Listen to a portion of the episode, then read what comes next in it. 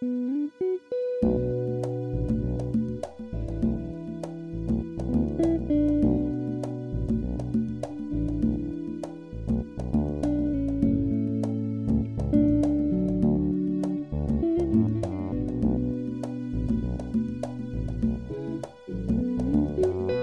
to What's Left to Do. I'm your host, Janelle. If there's one thing about your dear host, it's that she's extremely persistent. As in, I chased down this week's guest for nearly two years to be able to interview him. uh, I initially met Greg briefly during Bernie's 2020 primary run. One pandemic and a general election later, and now he's running for office. I get his story on the record, what got him here, and the legacy of progress he hopes to be able to show his granddaughter. Aziza, this is for you.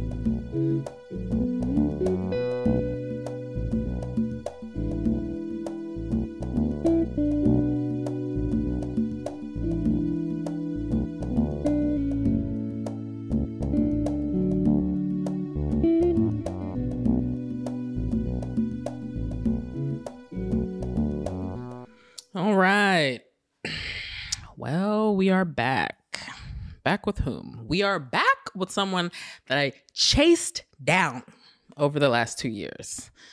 I met the king of the djembe very briefly in the Oakland Bernie office, and I made a note. I said, oh, "He's got a story." He he. I don't know if you remember this. You remember the uh, the documentary crew that was like kind of taking comment from people at the end. So Sure. like I you know said whatever the hell I said, and then you uh, then you you know you spoke to it. I was like, he put that so well. I bet he's got a story. Uh, but now that I've chased him down and was relentless and harassing him for an interview, I am sitting with none other than Greg Hodge of the Oakland, California. How are you doing today, Greg? I'm doing great. Um, it's good to be here. Um, good that we finally got a chance to sit and talk. Yeah. Um, true, you chased me down. um, but you know, as a journalist, I think that's part of the endeavor. You know, you have to be relentless to get to the story. That's it. That's right. And we're about to get into your story. Where did it start? Did it start in Arkansas? Yes. Okay. Where where'd you grow up in Arkansas? Yeah, I grew up in a small town, uh, Pine Bluff, Arkansas, which is in the southeast uh, corner of the state. It's in the Mississippi Delta. Mm-hmm. It is a um, the county seat in Jefferson County, which meant that in my parents' and grandparents' generations, it was the place where people would come to pay bills, to shop, to um, take care of business, go to the movie, that sort of thing, because it really serves the outlying rural communities, these little small small towns like Humphrey and England and Gethsemane, otherwise known as Gethsemane.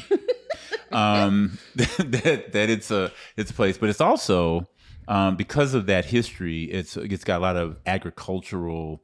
Um, the part of the economy is a lot of agriculture, so it was a soybean. Huh. area, cotton, Even when you were growing up, corn, so when I was growing up, Okay. uh, not too far from where I grew up in Stuttgart, Arkansas, was the headquarters for Riceland Rice. So Huh. Arkansas grew a lot of rice Oh, as well, as well as cotton and soybeans and these other things. Okay. But the other thing that's important about my hometown is that it's also the home of the University of Arkansas Pine Bluff, Yep. formerly known as Arkansas A, M, and N College, a historically black college Mm-hmm. Yep. where my parents, um, both my parents, um, became the first college educated folks in our family. And so my mom in ha- had her degree in elementary education, uh, ultimately became a principal of an elementary school that was named after her mentor, which is a, a bit of a story in that. And my dad, who was from Monroe, Louisiana, who after uh, going to Southern University for a year, then going off to the military, when he came back home in the mid 50s, came to Pine Bluff and became a choir director of one of the churches. Became uh, and was a college student, was very active in co- the college choir and that sort of thing. So, um, but both my parents grew up in that small town many of my parents' friends who were teachers and lawyers and uh, doctors, solidly black middle class folks, also went to, to University of Arkansas Pine Bluff. Yep. And um, and that that experience had a lot to do culturally with who I am as a person. Explain to me what you mean by that. Um, because if you like one snapshot of it is that uh, if you're a small town kid, you're always hoping to go to the big city. Mm-hmm. You're always hoping, but every year at homecoming time, uh, the big city would come to us. Yep. And so the one thing I know about you as a Howard University alum, you know, homecoming on black college campuses is an event. That is a whole thing. It's a whole thing. Mhm. And so every year, um, people would come from Chicago, from New York, Mhm. from the Caribbean. Yep. People who had gone to school there, they would come home with their best outfit. Just Just drip down. drip down. would drive up in a really nice car. Now, right. sometimes it was the car they rented in Little Rock at That's the right. airport That's and right. you thought it was there. You got the T Bird or whatever. But you got the style, right? but there was parties. There was the Miss UAPB, um, you know, fashion Pageant. show and beauty pageant. Um, you had the the battle of the bands. Mhm. Like the best part for most black college homecomings is the halftime, because whether and generally when you're when they schedule these games, they schedule it against the least likely person to beat you Correct. in football. So you can have a little bit of pride. Yeah, so you have a little bit of pride, and there's going to be a big blowout of a game by halftime, That's but right. everybody's waiting for the, The marching bands. Yep. So I remember the years when Grambling would come to town, Mm, uh-huh. or when Southern University would come to town, or when FAMU every now and then would come, or Prairie View, or Mississippi Valley State, Mhm. and the excitement, the anticipation of what the show is going to be like at halftime. Because Mm-hmm. black marching bands and the drum majors and the majorettes and the dancing girls and all that, you know, it was always how can we be one up on the other people? So that generally somebody's going to have some big surprise thing that happens at halftime. Yep. And so last time I went to homecoming a few years ago, uh, marching bands were doing their thing, and then two things happened, uh, which I thought were great. One was that they incorporated West African djembe drums Ah. into the halftime show, Oh, and I was like, oh, "Go ahead." and then the second thing was they had some very full figure sisters Mm-hmm. who turned it out. I know they did. They danced, they did flips, Did they were doing all this stuff. Yep. And the little smaller women looking at them like, "How you do that?" And it was like they were like, "Hey, girl," whatever they were doing to get ready to do all that, they were doing it. But but more than that, it was the pride. Mm-hmm. It was like we had a homecoming parade every year. Yep. So you had marching bands and people on horses and doing, you know, all drill teams. But there was something about growing up in a place where the narrative Mm. for black people was not some "oh woe is me." Yes. Like, oh Lord, it was, you know, no, it was like we can excel, and so Mm-hmm. and, we, and that's the expectation. and that's the expectation. Yeah. And generally, every year, uh, somebody would come visit us who were my parents' friends who had moved away, lived in other cities, and so we hear the dinner conversation about what's happening in Chicago, Mm-hmm. Yep. what's happening in Kansas City, Detroit. Mm-hmm. what's happening in Detroit, you know. And so for us, it was a bit of a cultural exchange. So it was like the big city coming to us ah. As opposed to us having to go. But it also sparked that interest in well, what is what? Where are these other places Uh-huh. and what are these other things? Um, I, I grew up in an environment where until I was in the sixth grade, I went to all black schools, Mm-hmm. Yep.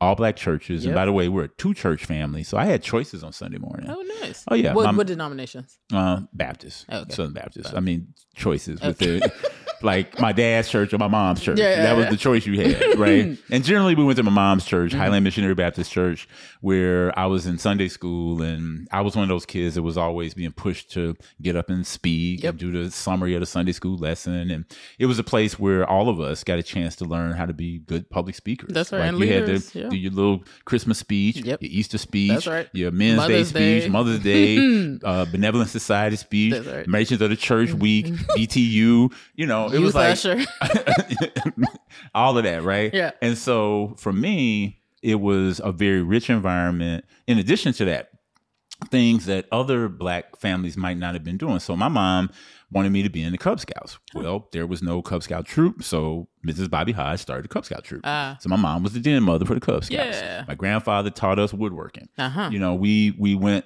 to the uh, various events. We, once I got to the Boy Scouts level, we would go to these things called jamborees. Yep. And generally, we were the only black Yep. troop That's still and, the, the and, case a lot and of the places. thing was, you know, love love people, love all humanity, but we were trying to beat the white boys. yeah. We was like, no, no, we tie a sheet knot better than you. We do canoeing better than you. We we run up to the river and back better than you. Whatever the, it is, we gonna do it better than you. And That's there was right. a certain amount of camaraderie and pride and fellowship and all that that uh, I don't think you can really replace that. And Mm. so across all of these black organizations, being around legendary black leaders in our hometown. Mm-hmm. Um, and that, and I say legendary because, or maybe worthy of legend, because some of them, like a man named Mr. Yancey. Mr. Yancey, when I was growing up, I knew him as the man who owned the appliance store, Mm-hmm.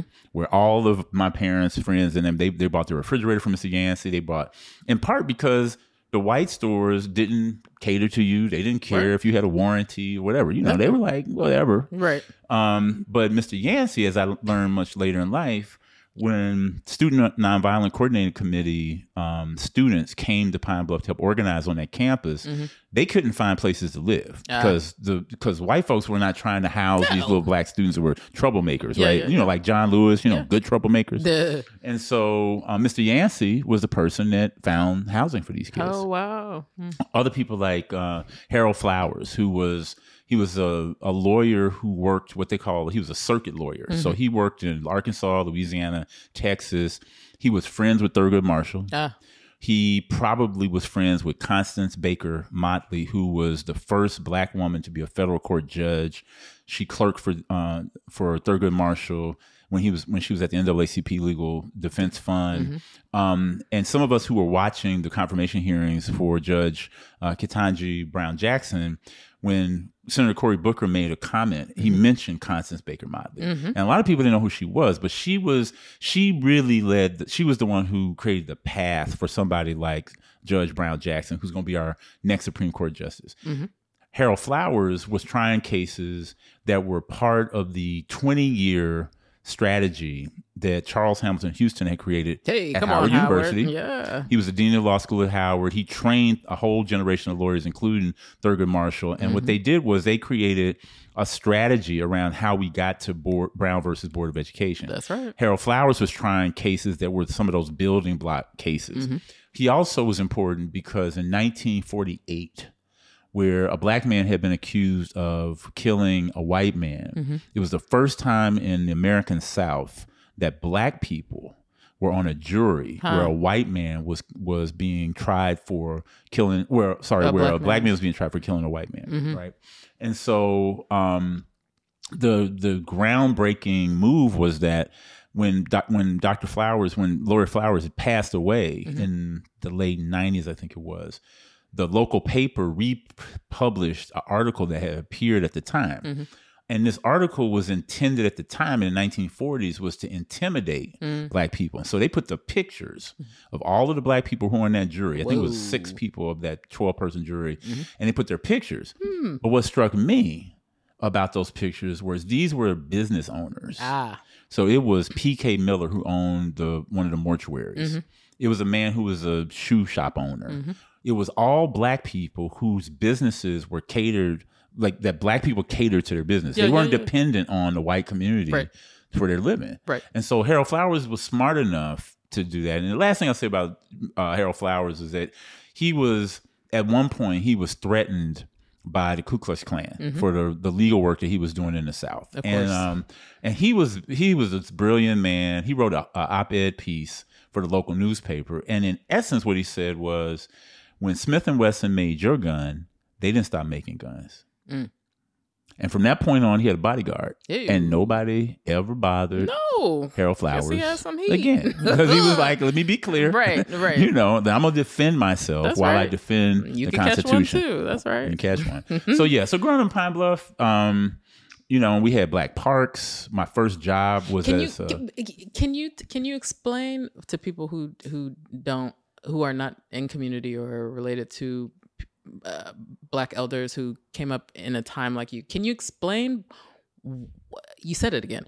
I I mean, you said it before, but can you explain what that was like growing up in a black world that was that was that was that was um fully adequate like it, your your needs were met like the the your your sense of community wasn't your i'm putting words in your mouth uh you didn't have some deficient sense of community or being simply because you were not in like close proximity to white people like it was like it was it was a beautiful kind of like insulated and i don't mean that in a pejorative way like black world like Yeah. it was yeah Oh, absolutely. You get it right. I mean, even as you ask the question, is it makes me think about Zora Neale Hurston Mm. and how Zora, to paraphrase, was like, I'm not some sad and lonely figure.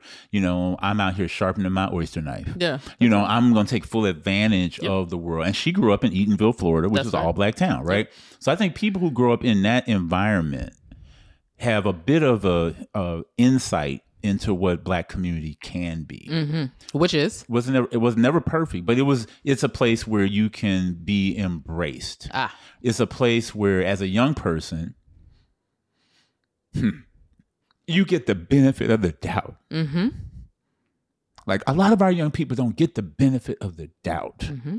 in other environments. If you make a mistake out here in West Oakland, when authority figures like the police are involved, you don't get a second chance often. With so whatever childish indiscretion, Right. bad choice you made, Right.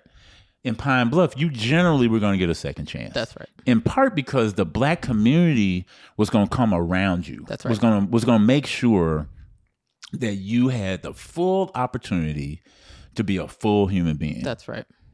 You happen to be African American, Mm-hmm. and I don't mean it happen to be as in you could just been anything.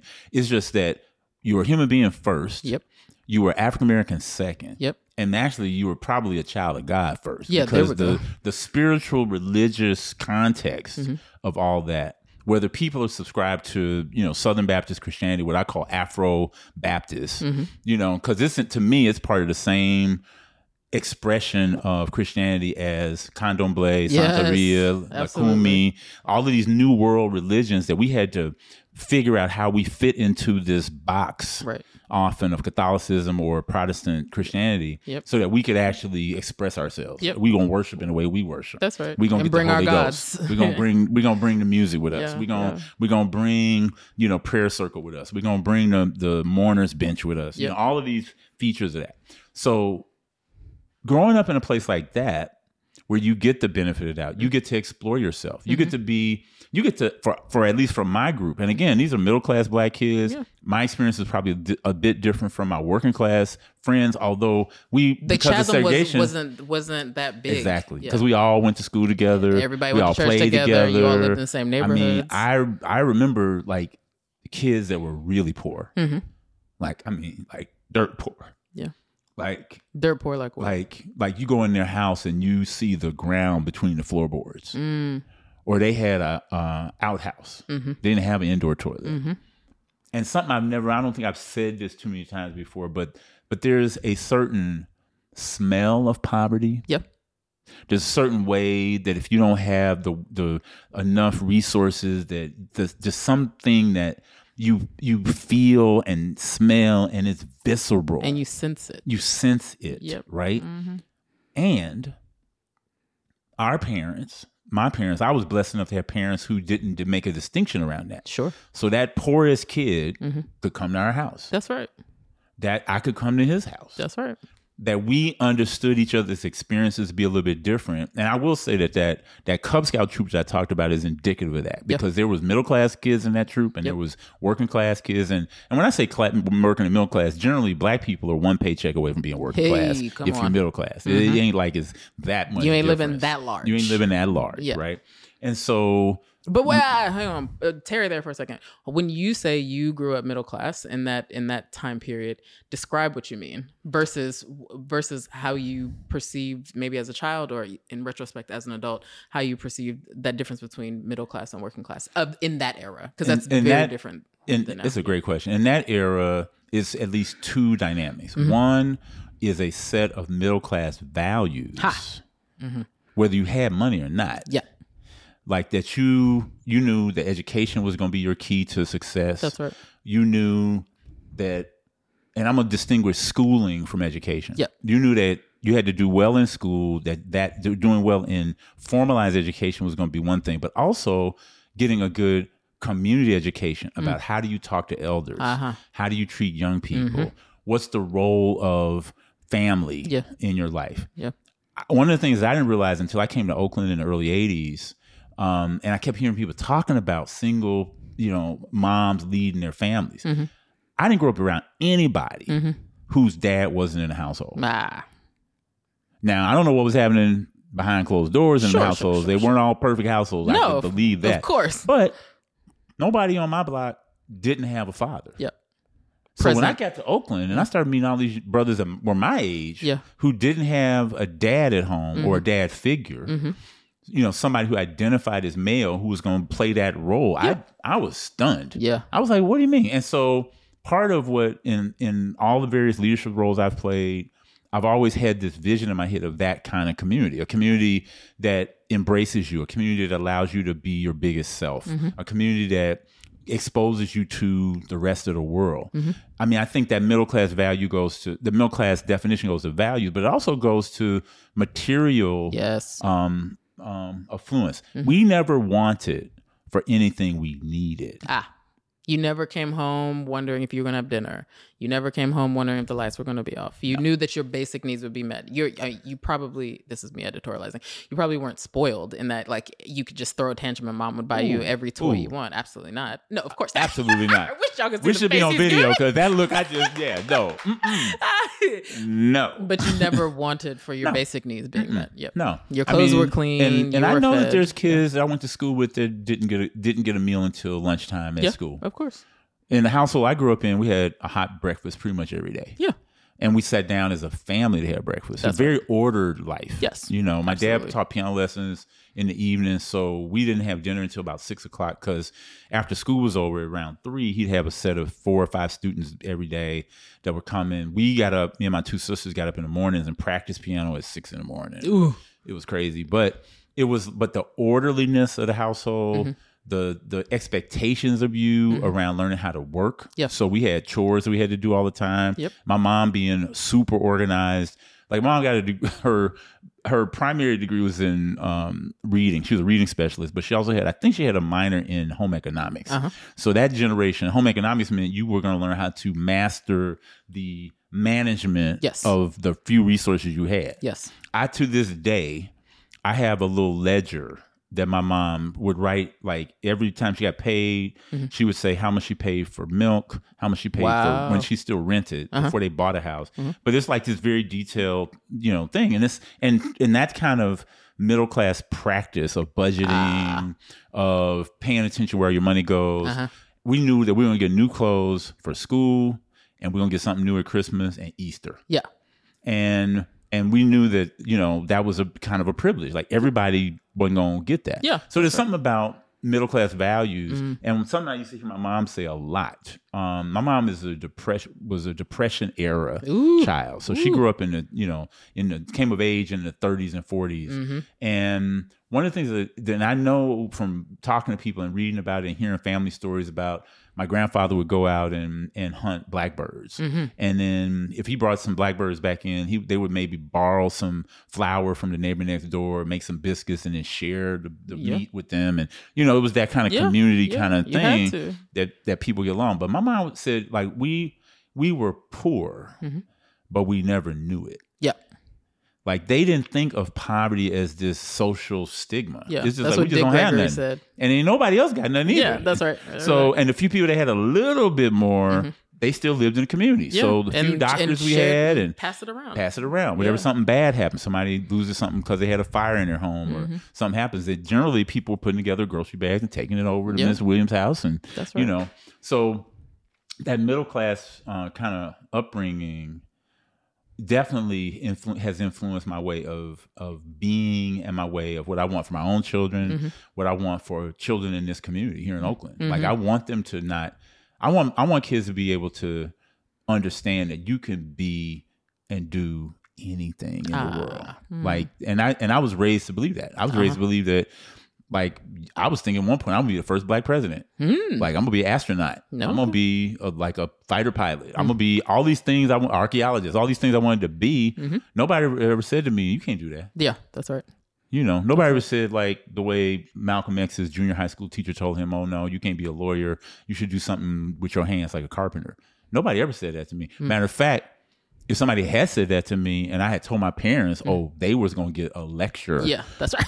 because in part, again, historically black college environment. Mm-hmm. They we had a the college president when my whole time I was growing up was a man named uh, Dr. Lawrence Davis, mm-hmm. and Dr. Davis was affectionately called Prexy, like short for president. So mm-hmm. everybody said, "Well, Prexy said," and Prexy said. It was like And I, when I was a little kid, who is Prexy? like I know about Jesus, Dr. King, and the Kennedys. So who is Prexy? Because Prexy getting a lot of love, right? and so, but Dr. Lo- but Dr. Davis became he was one of the youngest college presidents in the country when he became a college president, mm-hmm. and then and he's now he is legendary because there was like at least three or four generations of black kids who would show up at that school with the clothes on their back and a little croaker sack mm-hmm. with some chicken and some biscuits their mama made for them, and about not too much else except they had this belief mm-hmm. that they could learn, Yep. that they could be somebody somewhere. John Johnson, Yep. Ebony Magazine Yep. went to school there. Mm-hmm. Poor kid. But Dr. Davis would tell him, like, okay, you're gonna have to work for this. Mm-hmm. You can, I'm gonna get, find you a job on campus somewhere. You might be breaking leaves or in, working in the cafeteria. Yep. As long as you make good grades, work your job, mm-hmm. you you'll get a degree from here. That's right. And that and that. So when you think about a community where you have that ethic from kindergarten all the way through a BA program, mm-hmm. you know, it it matters because then pe- people don't really have an excuse for saying I don't have opportunity to do this or I haven't opportunity to that. Mm-hmm. We had Because you were of- you were provisioned through the we were community. provision, we were mm. provision. And again, there were issues, there were problems. I mean, I remember my first, and this goes to my political orientation of things. The first time I remember any kind of pol- police brutality, mm.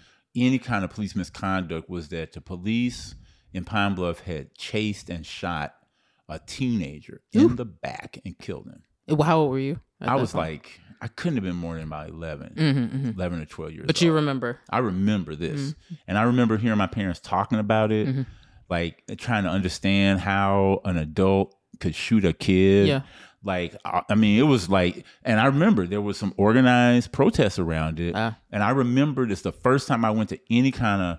I'll call it a protest. It was probably more like a vigil Mm-hmm. because it was quiet. It was Mm. like you had the black ministers in town speaking out about it. My parents were not ultra political that way. Mm. Like they were school teachers and they felt like the way we work out our our future is through education. Ah. We're gonna help kids be what they want to be. I see. Right. But I remember going to this rally. It was at the Civic Center in downtown. And I clearly remember sharpshooters on the top of the buildings Whoa. trying to make sure that we didn't do something. Whoa, whoa. So this is like probably it's like 71, 72, Mm-hmm. something like that. I'm sh- and I I would have to go back and look at the history to know if SNCC was still on campus. Mm-hmm. Probably was because I feel like the march got organized from the college to downtown. Uh-huh. And I and I can't remember my parents driving there and then us being part of the crowd. Mm-hmm. But I remember the feeling of having a police sniper on the roof of Oh. a building and me feeling not safe. Of course. And I had up to that point in my life, I felt safe Yeah, yeah, yeah. in most places. Yeah. Well, how- why would you not? And this is in segregated movie theaters. Yep. We we had our own black people had our own park and a swimming pool. Yep. Mm-hmm. My first job was a lifeguard at that pool. It was a center of social activity for the black community. A couple buildings where people had parties. And again, it's not to say that in the middle of the night somebody didn't shoot up the place, but generally what would happen is like somebody have a little 22 and shoot off a one, and then everybody Yeah, BB, and right. pow, and everybody leave. Yeah, yeah, yeah. But I, I don't remember Like anybody getting shot and killed. violence. No. Yeah, yeah, I mean, we had an incident in my dad's school one year, and my dad was a bit of a hero in that situation because he he helped calm people down. Well, basically, it was some beef going on between two groups of high school uh, guys, and one kids from one school came and they had a weapon, Mm-hmm. and they they were basically there to scare people. And I think one kid got shot. I don't think he died. Mm-hmm. Um, and it was traumatic. And I remember that that day, Yeah. you know, um, and how my dad had reacted to all of that as a as a adult on Yeah. that campus. It was in the cafeteria. Of course. But um, but yeah, but I think by and large that that kind of environment, Mhm. and then being you know thrust into the political conversation, you know, hearing my parents talking about this, and and understanding that how threatening it was Mhm. to have somebody from the police department who I believe was supposed to protect and serve, sure. not really protecting. Yeah, yeah, yeah. yeah. They weren't protecting us. Yeah. They- that was didn't seem to be what they were trying to do. Mm. Do, how did you, uh, outside of this incident of the young man being shot in the back and killed, did you have a sense of your parents and or your community's politics growing up? Like, how did you make sense of it as a child? How did you understand it? Um, I would say the most influential person was the minister of my church. Mhm. Um, his name was Reverend S.B. Scott. And Reverend Scott, as I recall, listening to sermons, he always had like some social edge, social justice edge to mm-hmm. the sermon. Mm-hmm. It was classic black preaching. Sure. So we're using Old Testament stories about David and Goliath to talk about society. Yeah. That we're we're you know we're we're thinking like passages like you know people who don't have a vision will perish. You know like mm-hmm. he was he, he seemed like he was always bringing that, and I I remember feeling like oh this is a person who has pride in our community. Uh-huh. This is a person who is going to speak up for us. Like he's and he wasn't he was, you know, I, I'm pretty sure Reverend Scott was self-taught. I don't think he had a college degree and stuff, but he, but his understanding of how to make Christian theology uh, align with the aspirations of Black people was very powerful. Ah. And I think that uh, that in in my earliest recollections of that, it was, I think it would be. I think that's that's the person I would say had the most impact on me. And it really wasn't until I got to college that I really became more explicitly uh, engaged in any kind of political activity. Ah. Yeah. Okay.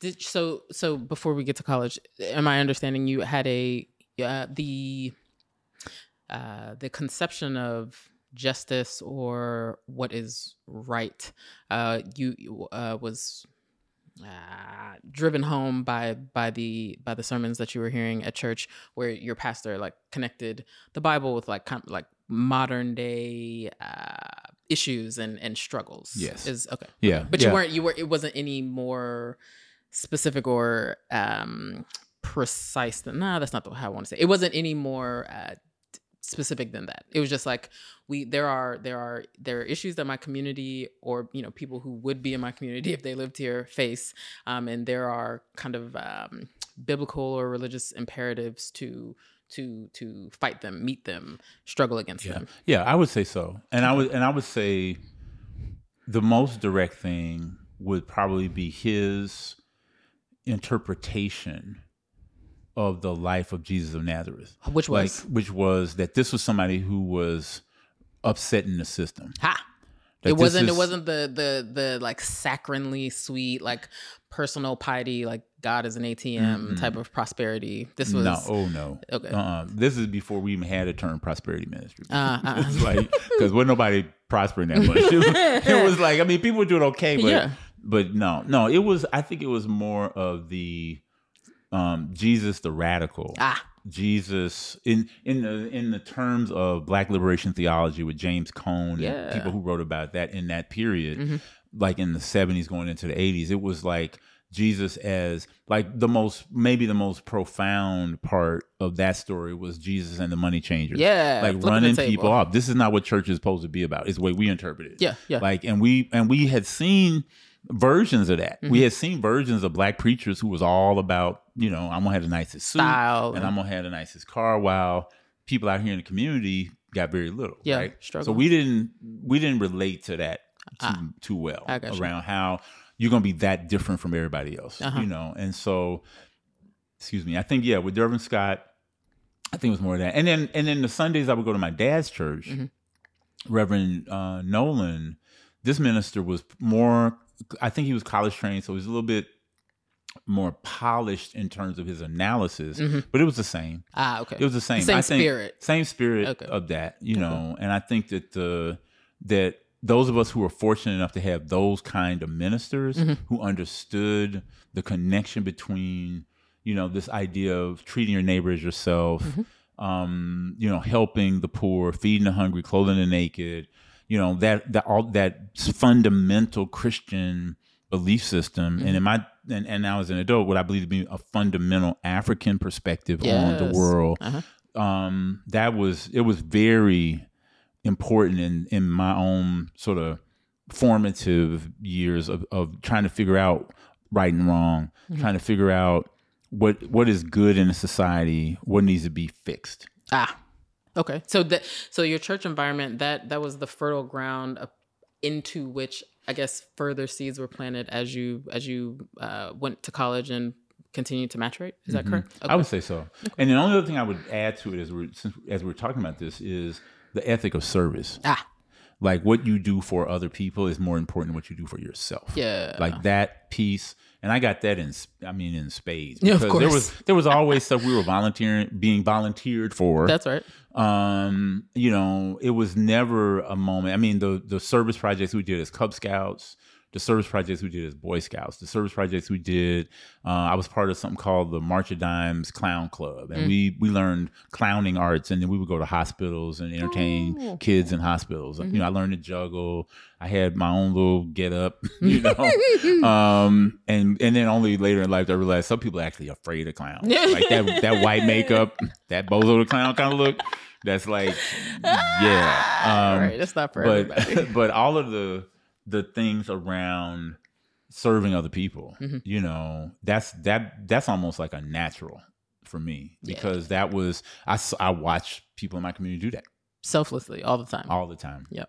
When it was time for you to go off to school, what was either your dream for yourself or your like family's dream for you? Like, were you supposed to be the blank of the family? You know, were you supposed to be the the family's first lawyer or or doctor or you know, you supposed to be the senator of Arkansas or you know what what was the Yeah, it was. You, it's. Nobody's ever asked me this. I. I think it was. It was an expectation that I was going to do something Mm-hmm. to contribute to the forward progress of the world. okay? I mean, that's kind of lofty to say it that way, but it's like, but whatever you choose Mm-hmm. to do with yourself, you need to do that. So when I graduated from high school, I was pre med. Everybody thought I was going to be a doctor. Whoa, Okay. I was going to be a doctor, and so the medical, uh, what was it called? The medical society in high school gave me a little scholarship.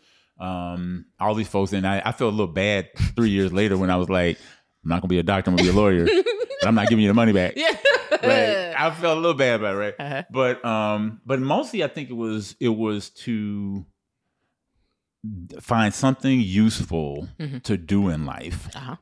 to be able to take care of oneself. Mhm. I mean, the only real messaging my parents had was like, you got choices. So you're going off to college. You could have chosen military. You could have chosen to get a job, but you're going to choose something. Yeah. You don't get to just be. No, here. you ain't about to just be You ain't in gonna just house. hang out. You're not you're not having a gap year. No, no, no. And no, there was no, such thing.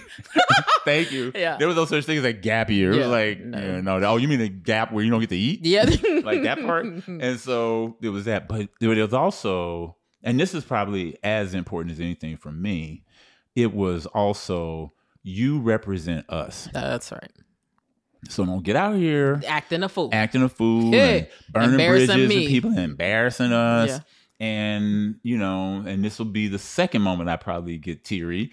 But I remember there was a woman in my church. Mm-hmm. And and like so we had that at like every black church at that time. And maybe some of this still happens.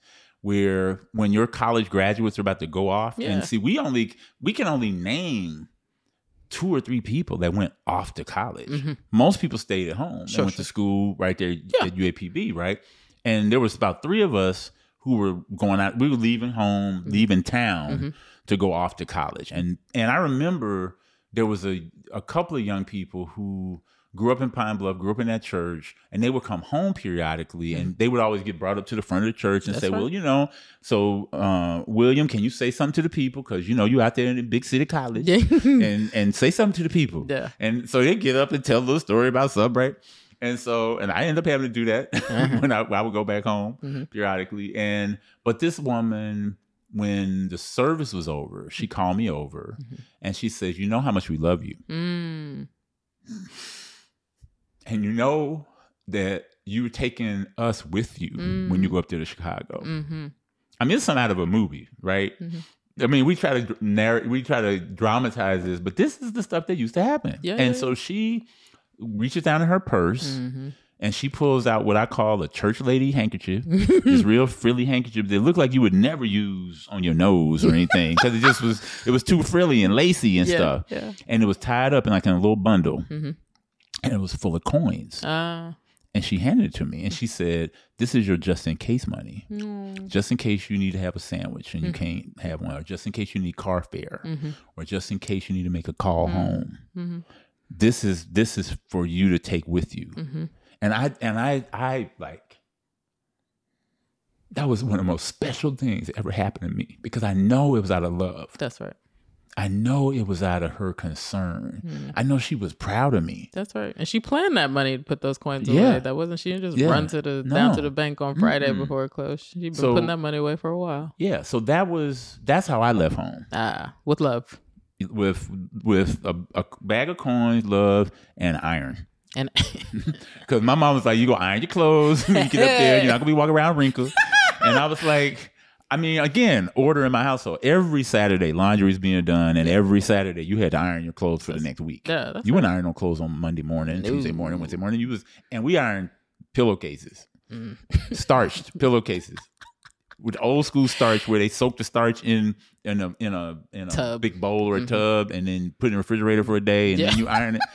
See. A lot of people don't know none of this. They like, No, you mean spray starch? We ain't even using that no more. I can't remember the last time somebody like starched a shirt, Yeah. right? Let's take your stuff to the cleaners. Anyway, yeah, So, you were yes. talking to a non-ironer. Yes, so, but I know what you mean. Yeah. Yeah, yeah. So we went. Yeah. So I went off to college like ready, ready for the world. Okay. Like I mean, ready for at least ready for school. Um, Where'd you go? I went to Northwestern. Oh, okay. Why did you choose there? Um, because it wasn't in Pine Bluff.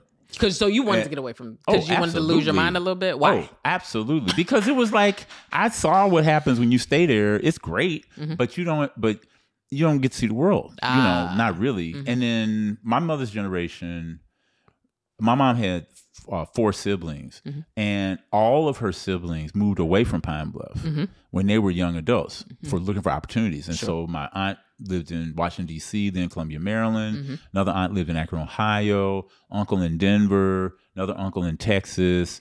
The auntie in Atlanta, Mhm. ultimately. And so which had been in Chicago and then Atlanta. And and because we would go visit them during the summers, Mhm. I would go to DC or my cousins would come to Pine Bluff from DC, Maryland areas. Mhm. Um, but those but but for me, going to school away meant that I have the possibilities of living someplace else. Ah, and that's what you wanted. And that's what I wanted to do. Oh, yeah. okay. I didn't have these warm, fuzzy feelings about Pine Bluff when I was growing up. Mm-mm. I was a kid. Yeah, like yeah, when you're a kid, you bored. You're Ain't nothing to do.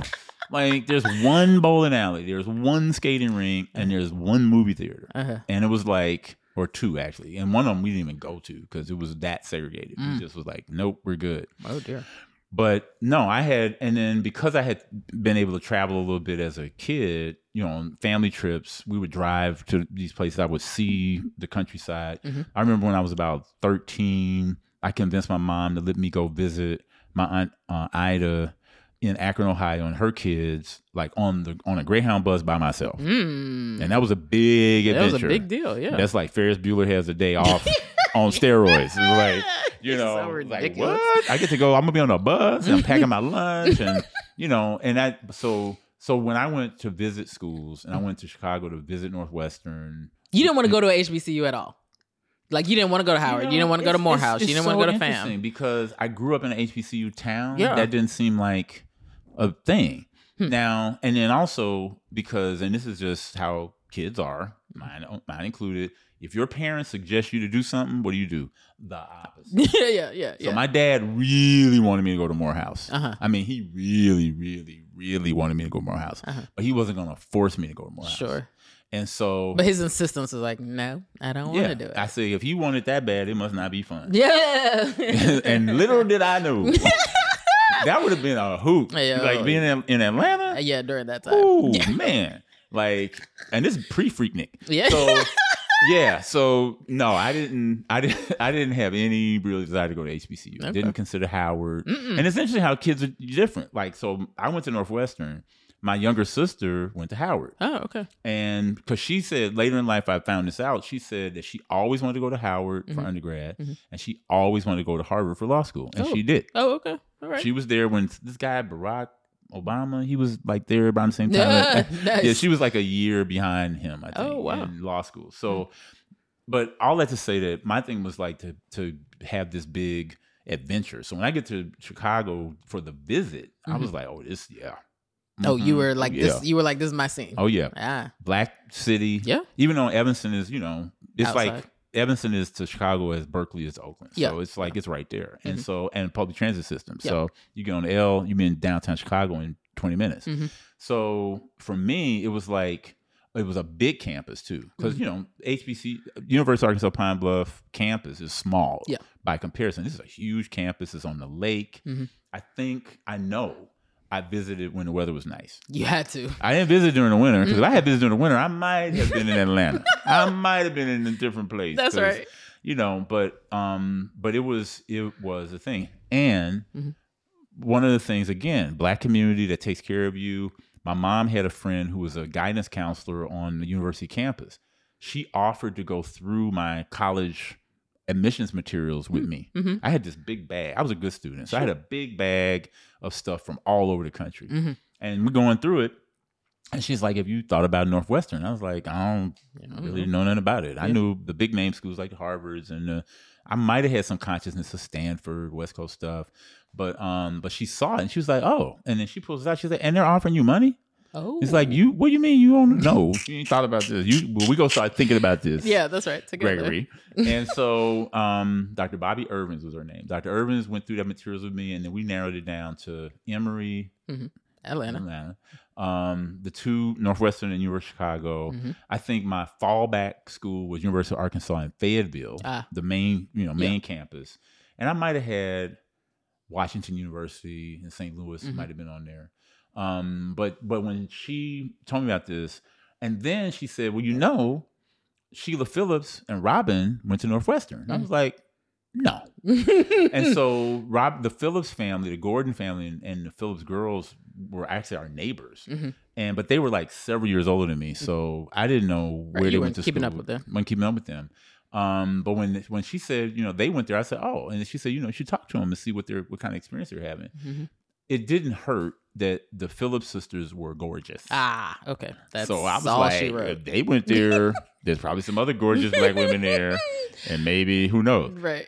I was like, because you know, I was six, young man. 17 years old. so I'm yeah, like, or, you know, or 18, whatever it was. I, and I was just, so all the th- things that you go into your head around school choices. Right. It's like, is it going to be fun? Right. Are there going to be people there that look like me? Yeah. And all that. And so that's kind of how the decision made. It was a really good decision. Oh, okay. um, I had a great experience at Northwestern.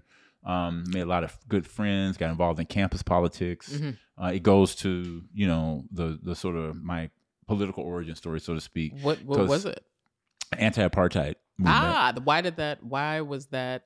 Why did that light you up? Why did you decide that Oh, this is where I need to get involved? because one, it was I could see almost just immediately the parallels between apartheid South Africa and the segregated South. Hey, uh-huh. I was like, oh, this is the same thing except this is Africa. ha. And then I had this huge curiosity Mhm. about Africa. Mhm.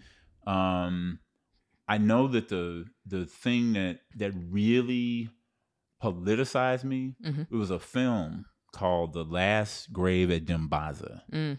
And this film was about the Bantustans and like the dire conditions Mm. that were faced there, and particularly with the children, Mhm. when their fathers were off in these work camps, their Yep. mothers were trying to eke out a living on this barren land. Mm. And the film itself was done in this very stark way. Mm. And it was like, it was a documentary film. Yeah.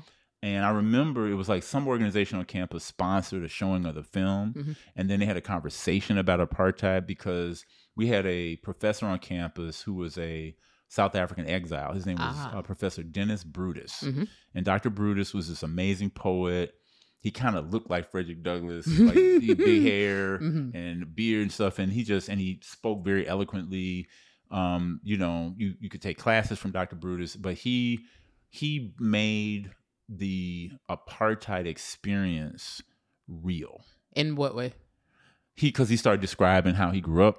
Ah. He started describing who Steve Biko was, Aha. who Nelson and Winnie Mandela were, Mhm. who um, you know all of that ANC leadership Yeah. and the sacrifices they were making in that moment. Like Yeah. Nelson Mandela had been in jail for like 15 years by then, Ah. you know, and so these were the people. Had you not heard a lot about the apartheid state in South Africa before getting to college? And or and and so hearing about this anew was like, whoa, like just Yes. just blew your mind. It blew my mind. Okay. I had no idea. because you had no idea because you thought that that was a relic of a time past. You you what? I just it, had no idea. uh-huh.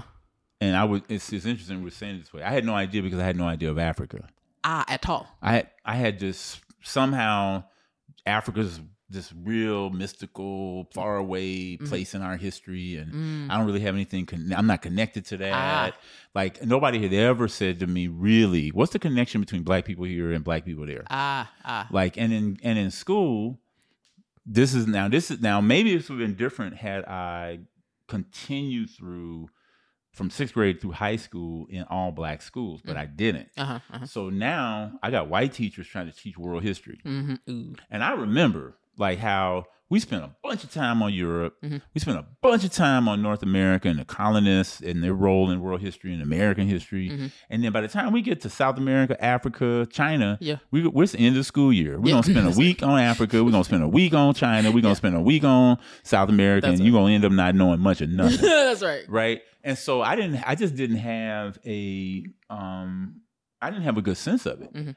and so part of what um happened was that it felt very personal to me Ah. when i saw that film Mhm. i knew dr Bru- i met dr you know uh, dennis brutus i also was part of the and then became part of the black student alliance on campus it was Mhm. called fmo for members only Ah. and that was where I really got my political chops began to get sharpened In what way? because because we were doing actions on campus. Anti-apartheid act- Mhm. actions. We you were- weren't you weren't afraid of uh of the potential blowback uh, that I presume I presume and tell me if I'm completely off base. I presume that the uh the the opposition to any anti-apartheid uh consciousness and or uh political organizing mirrors maybe not exactly but mirrors like the the anti BDS movement that's going on now with uh like uh with Israel you know boycott divestment sanctions was are they were they similar or was it or was the the potential um consequences of being in an anti-apartheid movement were they not so felt so acutely or the specter Yeah. of uh, yeah, don't think- retribution wasn't so high you didn't feel it in the same way ah okay because, and this again is toward the latter half of that movement in this country. Uh-huh. Because now, by now, you've got artists boycotting. ah You know, you've got uh, Ron Dellums and others locking themselves to the door of the South African embassy in D.C. Mhm. You've got, um, well, one of the things was I'm now starting to take classes in Black Studies where this is being talked about. Mhm. I'm also reading more books about Africa and the history of Africa. One of the most important books that I read at that time was by Steve Biko because he wrote a book called "I Write What I Like." mm-hmm. and and I and then when I learned about how he died, I was like, uh uh-uh, mm, uh He was a student leader. Mhm. He was, you know, they drug, they put him in the back of a truck and drove for 400 miles with no, he had no clothes on. I mean, how they killed Steve Biko, I was just Savage, Like, oh, yeah. uh-uh. Nope, because that felt too much. That felt too close. Yeah. I was like, uh, uh Because and then Uh-uh. and then part of what happened too was that um, black student organizers, we as as black student organizers, we wanted to bring Gil Scott Heron to Hey, campus, uh-huh. and he had been to campus once before, but we wanted to bring him back for a fundraiser Mm-hmm. for the anti-apartheid work that was happening. And the way it was set up at the time was that our, the Black Student Association's budget had to be presented to and approved by Mm. ASG, the Associated Student Government, the white students. Yeah. And so here it is, we having to go ask white students to give us money Uh-huh. to bring Gil Scott to campus. Mm-hmm. And when they they they didn't even say no, they just questioned it. and we Oh. say, oh no, uh uh you don't get to question this. Yeah, yeah. You just need to write a check. That's right. That's that's all we're that needs to be. this. And and as a matter of fact, we shouldn't have to come to y'all for our budget. Yeah. So we just we organized a, a move on the provost Oh. where we showed up at the provost office. We'd ask for meetings. They didn't want to meet with us. So we basically did a demonstration and we put 100 students in his office Mm. and about 200 more outside. We disrupted the campus for You a solid week. Ah, we shut the wow. libraries down. Nice. We we I we did some stuff I can't tell you about. Okay, but we shut it down Yeah, yeah. and and and this is the the one the one regret if there's anybody out there who's listening to this who was there who knows about this the one regret Uh-huh. was that but somebody came up with this idea that the way we should we get the students the white students attention because they weren't trying to they weren't trying to hear none of this Mm. and we said well tell you what we're gonna shut the library down Mm. but what did we do we we picked the melville herskovits collection Oh. at the library. The Melville Herskovits collection is the one of the most important collections of African studies in the world. Mm. Melville Herskovits was a sociologist who started researching the African survivals between the continent and Mhm. the diaspora. Mhm. That's our stuff. Yeah. So we so the the thing the way we did this was we went we checked out as many books as we could check out Mhm. over a por- course of three or four days, Mhm. and then we brought all of them back on a Sunday night. It shut the library down. They Oh. couldn't figure out how to be shelved the books and all this. Now this is a, and this is a library mostly used by graduate students oh, and mostly used by graduate students from where Africa. That's how short sighted we were. So I, to this day, I'm apologizing to my brothers and sisters from the continent who might have been PhD students who couldn't get their books for that week. But that's you know right. Kind of things you do when you're not really thinking fully Yeah. about it. If we were really thinking, we'd have done the general collection. Yeah. we would, you know. But anyway, so we won that battle though, Mhm. and they and from that point on, the university dir- fund, um, directed. So what I'm saying. Directly funded Mhm. black student Oh, activities nice. Okay, because of the work that your group because did. of the, the protest that we put up. oh, yeah. nice. What year? What Yeah, this would have been 79 i think the school year of 79 80 Ah, okay. That Yeah. recent. Wow. yeah Okay. yeah yeah yeah Well, how were you starting to understand the world at this point? I understand that your the aperture of uh of your knowledge of Africa and African struggles was being opened uh, at this time as a result of uh, the professor on campus, the the anti-apartheid movement, your your your new insights into the history of Africa and its peoples wherever they are. Um, but so, how do you think you understood or were starting to understand the world at that point in college? yeah i think it was i had gone up to a point of understanding our history in this country because i think we're constantly learning more about our history here um taking study taking classes in the black studies department um but then the the game changer Mhm.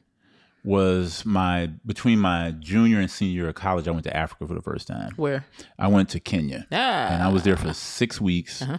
It was an urban geography field study, maybe eight weeks. Uh, Somebody just corrected me. One of my friends who lives here, who was on that trip, Mm-hmm. I think she said eight weeks. But anyway, went to Kenya. It was an urban geography field study. We lived with different families along the way, as well as camping in the game reserves. Mm. So we lived with a family of uh, coffee farmers, Uh-huh. and we were we were outside of- of Nairobi. yeah, Yeah, okay. in the Machakos district, I Ah. think, in the Highlands. Mhm. And so we, and because it was an urban geography field study, we moved around a lot. Uh-huh. So we got a chance to see pretty much every part of the country except the extreme northeast corner, which was on the border of Somalia, and there was some conflicts going on, so we couldn't go that far north. Mhm. But um, I think it was Somalia, and so the, uh, you know, we lived with, um, and we we were um, broken up into groups of 2 Mm-hmm. and so it was a group of twenty eight kids.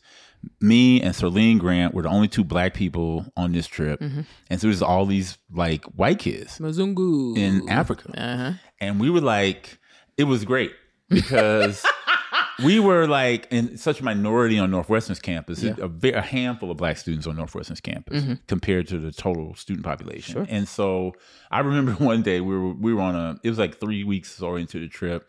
We're a lot of times we're on the back of this big truck, you know, this lorry, and Mhm. and sitting in, in these two rows. Uh, and so out of nowhere, this little white girl has like a little meltdown, Oh, and she says, "Just where are all the white people?" And we was like, "You in Africa? Girl. You in Kenya?" That's where the, the white people are in Europe and America. There's a few white people here, but mostly they're not here. And so it was like, and so that was a priceless moment for me and Celine because we look at each other like, Hmm. like, because you know that's how we feel in most classes on Yeah, Northwestern campus. that's You right. could be in a, a biology section with 300 kids, and you look around and you might see six other black kids. maybe. You Yeah. know, and it's like we feel like this every day. Yeah. So welcome to our world. Yeah. Welcome. And so, and that was a good trip for those kids. They needed to see something, something different. So, But what did that trip do for you? oh, that trip for me was like, if you ever want to think about like, it, it was like it wasn't like coming to America. It was the opposite of coming to America. It was like coming to Africa, like without the, you know, all the pomp and Yeah, circumstance sure. of that. But it was that way because as a 19, uh, 20 year old, Mhm. maybe I was 21. I just turned 21, I think. Um, and I wanted to be on that trip. I wasn't gonna let any of these white kids outdo me. Of in course. anything. I'm gonna be the first to do this. I'm gonna be the first to do that. So when we went to Mount Kenya, Mhm. and it's like a three day process to go up the mountain, I'm gonna be the first at every marker. I'm gonna be the first. yeah. Like y'all better come on. Yeah. Like I'm gonna be. I remember there was a. It's almost like this this image over here from um, uh, where there was we were going up a a butte Mhm. in the middle of the savannah. And it was with a group of folks from the Samburu people. They're cousins of the Maasai, Mhm. and they herd cattle. And then during the season, when the seasons change, they herd their cattle up this butte to get to uh, water and where they can graze Mhm. for a few months at a time. Mhm. So we were kind of our timing was such that we were going up this butte and hanging out with this community that was this on on top of this mountain basically. And there was this young white girl who was like, we get hour or two into what was probably a three and a half hour walk up this up this mountain, Mhm. and she was like, I can't do it. And then the thing was, if she couldn't do it and we had to go back, we all had to go back. I was, and I was like, oh no, you you doing this? Right. And I became her coach up the mountain. I was like, no, step to the left, Yeah. step over that. Step. I remember I was behind her too, and I was at some points like pushing her, like, you Yeah, going? yeah. Because if you don't do this, I can't do this. Right. And I'm So- going to so, do and this. I'm going to do this. So best believe right. that we're gonna figure this out. Uh-huh. And so the most important, most formative aspect of this trip was with uh, a kid named Musio Rubin. Mhm. And he was in the Machakos district. He wanted to introduce me to his grandmother, Mhm. and she lived out away from the little part of the, the area where he lived. Mhm. And so we get on this bicycle, and I'm sitting on the seat, and he's pedaling, and then I would we would change positions, and all up up up and down the road, people were asking him in, I think he was Kikuyu. People were asking him, "Who is this guy with you?" Mhm. And then somebody said Tubob, Mhm. and I was like, after having seen Roots, I was like, uh, Tubob is like white people. I'm not white. That's all I knew. That's all Right. my reference point, right? and he said, no, no, no, no.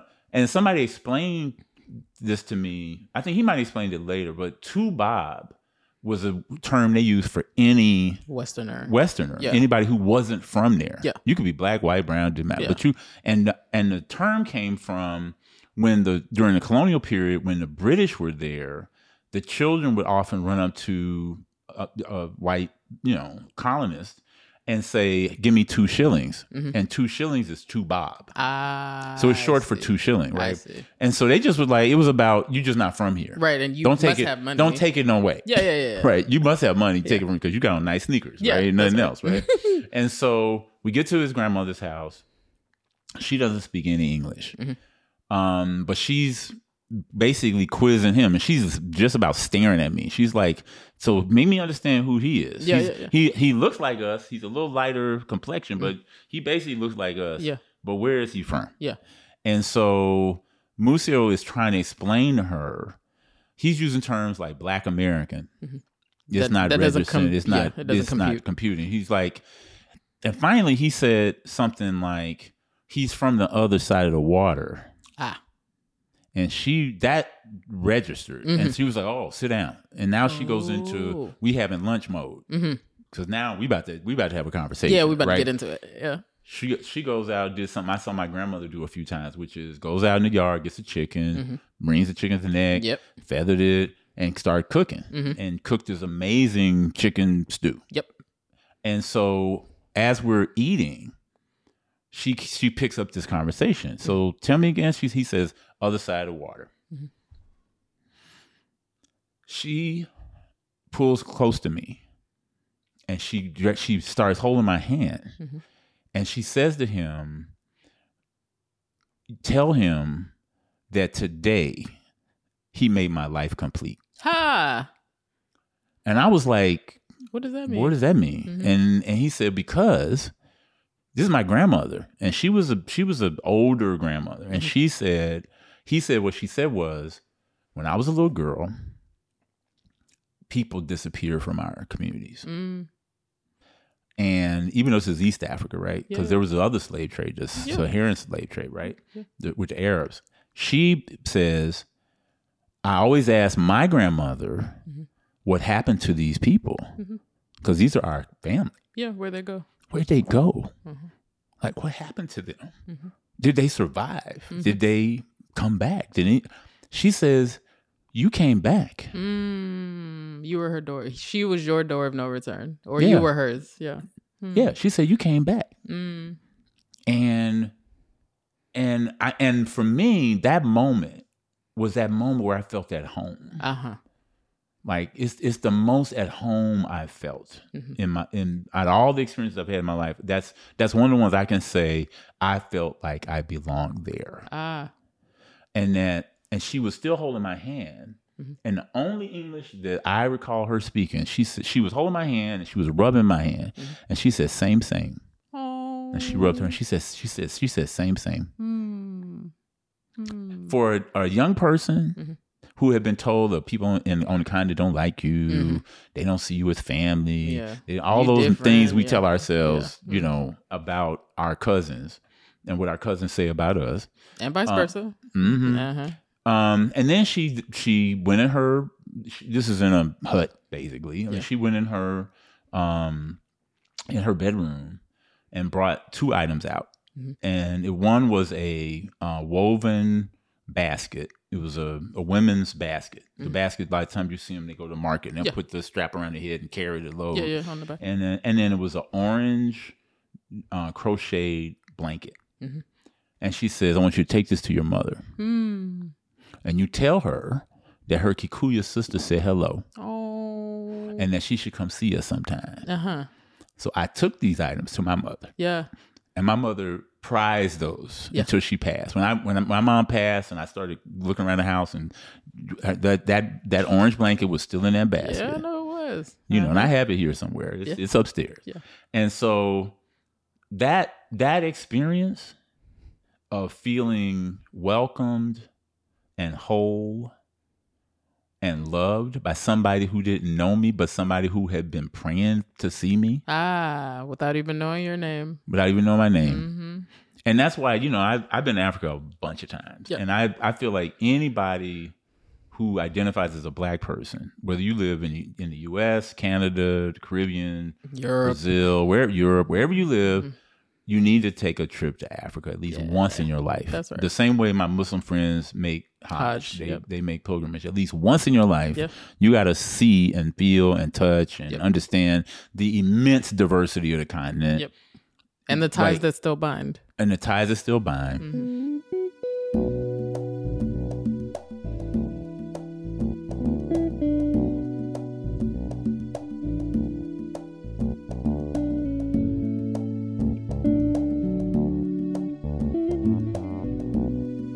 Wrong for patting myself on the back for getting him to tear up thrice? Perhaps. Tune in for part two when Greg moves to the Bay, when things were getting a little wild as the post radical era of the 60s was mixing with the explosive crack era of the 80s. Whoo boy. Uh, you can tune into part two now over on Patreon at patreon.com slash what's left to do. That's P-A-T-R-E-O-N dot com slash what's left to do.